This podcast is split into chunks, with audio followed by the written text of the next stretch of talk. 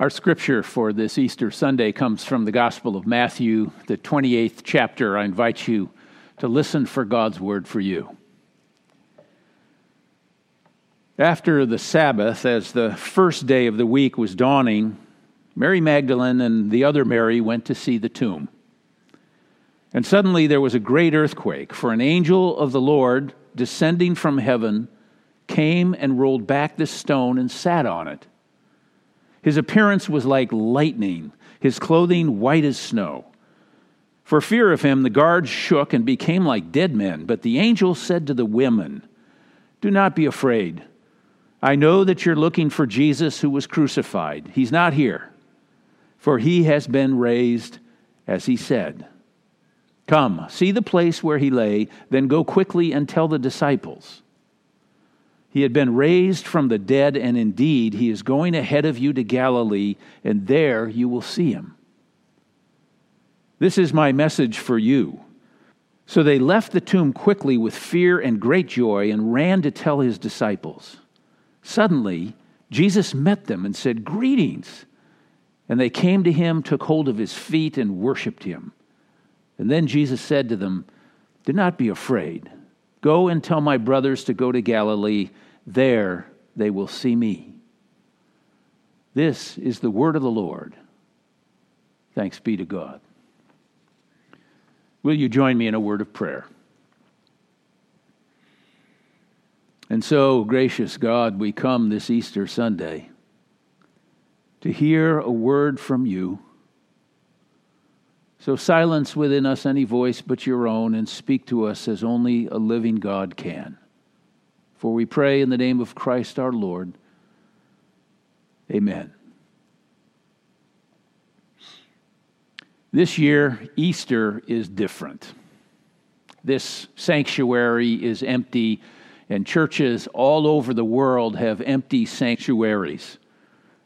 Gone are the grand processionals and the trumpets and the timpanis. Gone are the throngs of people packing into worship spaces and sanctuaries. This Easter just feels a little empty. We've all had to cancel our plans and postpone our gatherings due to this pandemic. Empty space. It just might be the place to look for an answer. An empty grave, after all, is what Easter's all about. One of the events that we had scheduled here at San Marino Community Church this year was a trip to Oberammergau, Germany. There were about 40 members and friends of the San Marino Community Church that were registered for this great tour and adventure. In the Bavarian Alps, in a time of another pandemic, the bubonic plague, the legend has it that the town vowed that they would perform the passion play of the Christ every 10 years if God would spare the town from the plague. Well, since they were spared, they began performing the play, first time in 1634. The man from town apparently uh, came to town after Christmas, after he had traveled and carried the plague back with him and infected the town. The man himself apparently died, and others began to get sick. However, when the town decided to take this particular vow, no one else died, and those who were sick recovered, according to the legend. So they performed the Passion Play in years that end with a zero. And since this year is 2020, they were planning for the performance this summer. However, they decided to postpone the performance until 2022 due to this pandemic, COVID 19. The performance involves over 2,000 singers and actors and technicians, all from the town itself. One of the other stops that we had planned for the summer was following our trip to Oberammergau to go to Paris, France, for a quick trip to the Louvre Museum included in that. If you ever had a chance to see the beautiful art at the Louvre, you'll know that the most famous piece of art there is the Mona Lisa, which was painted by Leonardo da Vinci sometime around 1503 to 1506. It is, quote, the best known, the most visited, and the most written about piece of art in the world. It's also the most valuable. Apparently, it holds the Guinness Book of World Records for the most expensive piece of art. But I got to tell you, it's very unimpressive in size. The first thing I noticed was really how small it is. But what strikes me is that great art has little to do with the size of the canvas it's painted on. It has everything to do with the skill of the artist. We're all painting our lives on smaller canvases during these days. We're all creating life sized art, interacting with those closest to us, painting our own portraits with reduced schedules, more limited movements and strokes. But it doesn't mean that our lives are any less artistic in color or form or content. We simply need to reframe our understanding. We may be working on smaller canvases, but we can still make a remarkable piece of art out of our lives. Just remember, Jesus never strayed more than 30 miles from his home, but he reframed everything. Dr. John Marburger began a speech on the occasion of the 40th anniversary of Stanford's Linear Accelerator Center with the words from T.S. Eliot Dr. Marburger was the science advisor to the President of the United States and director of the Office of Science and Technology Policy. Quoting from the closing lines of T.S. Eliot's poem, The Four Quartets, he said, We shall not cease from exploration, and the end of all our exploring will be to arrive where we started and know the place for the first time.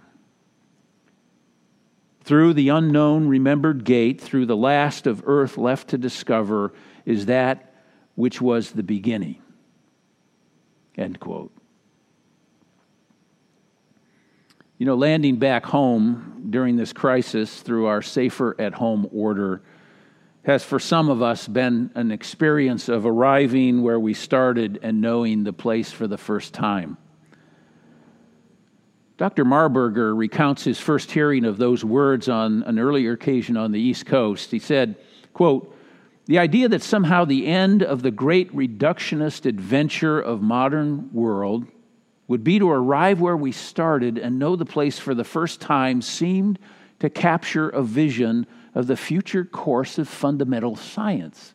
End quote. Standing before the linear accelerator years later, Dr. Marburger described, quote, the capacity of our technology is lagging behind the phenomenon we need to study, end quote. We certainly know that's true when it comes to medicine these days and our ability to stop this virus. He went on to say, we know from galactic motions that there's more matter in the universe than we can see, and it seems likely that none of the stable objects in the current particle inventory of the standard model can account for it. Then he exclaimed, Whoever would have guessed 40 years ago that understanding the vacuum, basically empty space, in our frozen epoch of cosmic evolution would be the most challenging problem in physics today. End quote. Now, look, I'm way out of my depth in talking about the convergence of particle physics and astronomy, but the same kind of curiosity with mysteries beyond our reach and recognition of our own limitations, the limitations of our technologies and our understandings and explanations the vacuum, basically empty space, sounds to me quite like the mystery of looking into the emptiness of a grave and the challenge of trying to explain resurrection. Here's a 21st century scientist, Dr. Marburger, who claims there is more matter in the universe than we can see. It sounds to me a little bit like a theologian I hear the ancient voice of Scripture, which says, We look not at what can be seen, but at what cannot be seen, for what can be seen is temporary, what cannot be seen is eternal. Empty space. Unlocking the mysteries of both science and religion, apparently.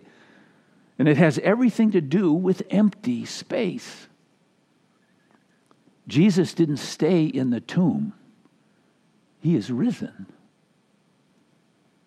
All our discovery and experience of faith, all our attempts at living faithfully and plumbing the depths of the Christian life, the thought, all of that begins in an empty tomb on Easter morning.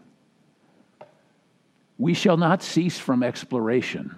And the end of all of our exploring will be to arrive where we started and know the place for the first time. That's Easter.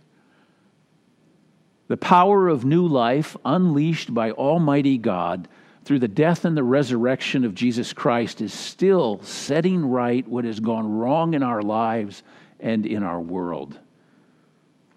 So let's look again at the empty grave this morning. This account of the resurrection is breathless in its pace. Suddenly there was an earthquake. The guards shook and became like dead men, while the angel says to the woman, Come and see the place where he lay, the empty tomb. Then go quickly and tell his disciples. I don't know about you, but if that were me, I wouldn't have to be told twice.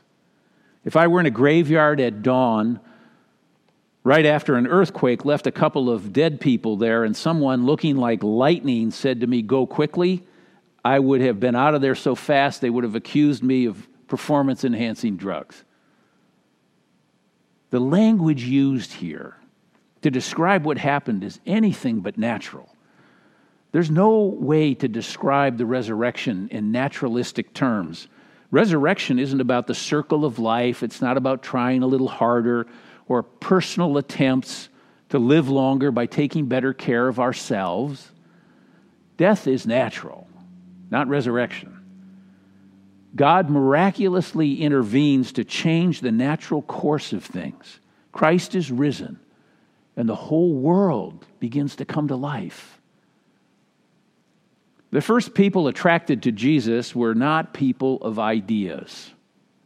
They weren't intellectuals, they weren't even particularly educated. They were people of action, however. They fished, they climbed trees, they fed 5,000 people, they tore open roofs, they ran to tell others what they had experienced. These are people of action. They didn't believe in reincarnation. They didn't even believe in the idea of an immortal soul. That was a Greek idea.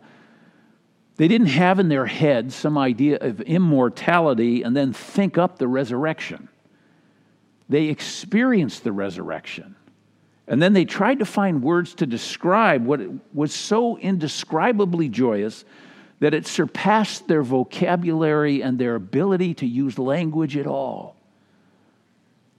And ever since then, in every language, that description seems to pale compared to the reality.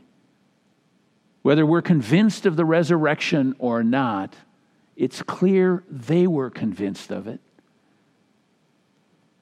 They didn't get Jesus back only, God gave them new life resurrected life, empowered life, hope filled and joyous life. You know, some see only hopeless end to life, but those who believe see an endless hope. You never know when you're going to discover the truth about life. We're not supposed to really find life in a cemetery where you go and expect death. The great thing about the good news of Easter is that it's for everyone every woman, every man, every child, every grandparent, everyone. Jeremy Forrester was born with a twisted body and a slow mind and chronic terminal illness. He wasn't expected to live into adulthood. But his parents wanted to mainstream Jeremy, and so they enrolled him in St. Teresa's elementary school. At the age of 12, he was sadly still in the second grade. His teacher, Doris Miller, was often frustrated with him. Jeremy wasn't able to understand the lessons, and therefore he was easily distracted, and he became a distraction for the other students in the class. So one day, Miss Miller called his parents and asked for a consultation. Jeremy really belongs in special education, she said. It isn't fair for him, and it isn't fair for the younger children in the class. He's five years older than they are. Mr. Forrester responded, There's no school like that nearby. We know he likes it here. It'd be terrible for him if he was to be taken out of school. So Doris Miller considered the difficult circumstance and she asked God to give her some patience and dedicated herself again to teaching including Jeremy. Spring came, and the children were all excited about Easter.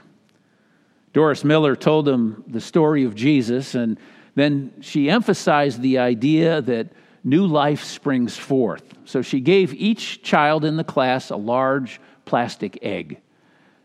Now she said, I want you to take this home tonight and bring it back tomorrow with something inside that shows new life.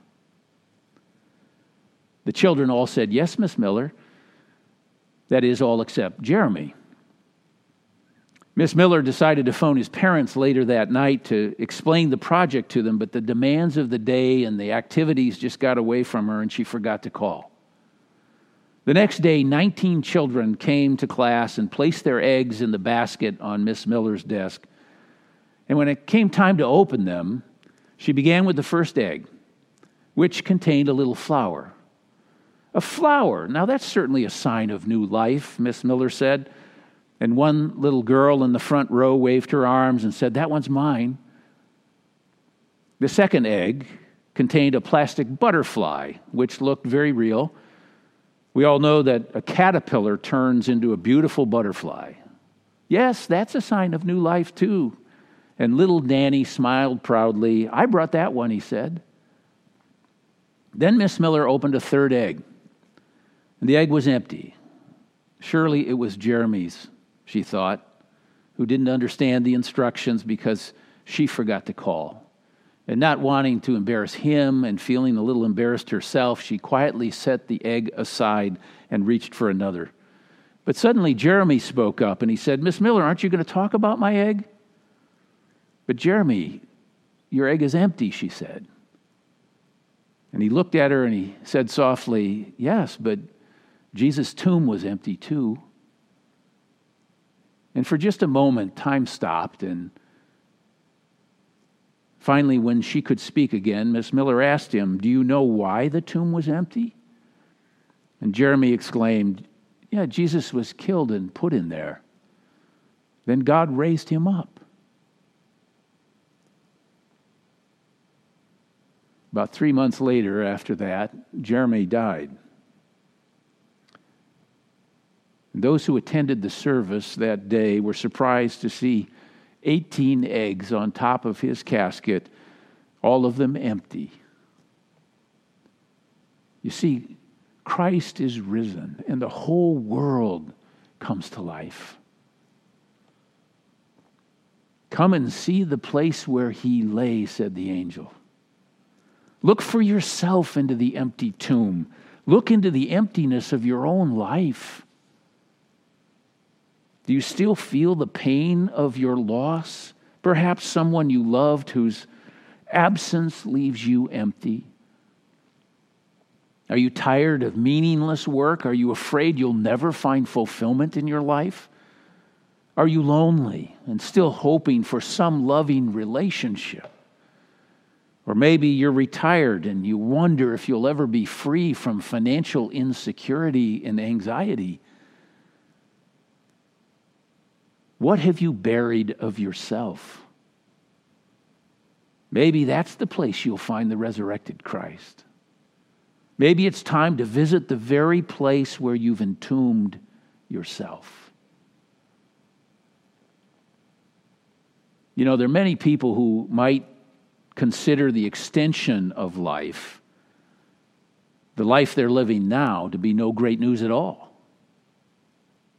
The infinite continuation of life, living purposeless, insignificant, struggling, limited, estranged, envying, thankless lives, where's the joy in that? Hearing the news that we get to continue like this forever, would that be good news? A resurrection that only extends our lives but doesn't change them might feel more like a life sentence than it does a reason for celebration. An empty tomb becomes the setting for God's faithfulness and transformation of the world. You can bury the truth, but it won't stay there. And it turns out God meets us right at the place where we have given up all hope. But because He lives, we too shall live. We look into the darkness and the emptiness of the grave this morning and we see reflected our own crushing needs and our necessity for a Savior.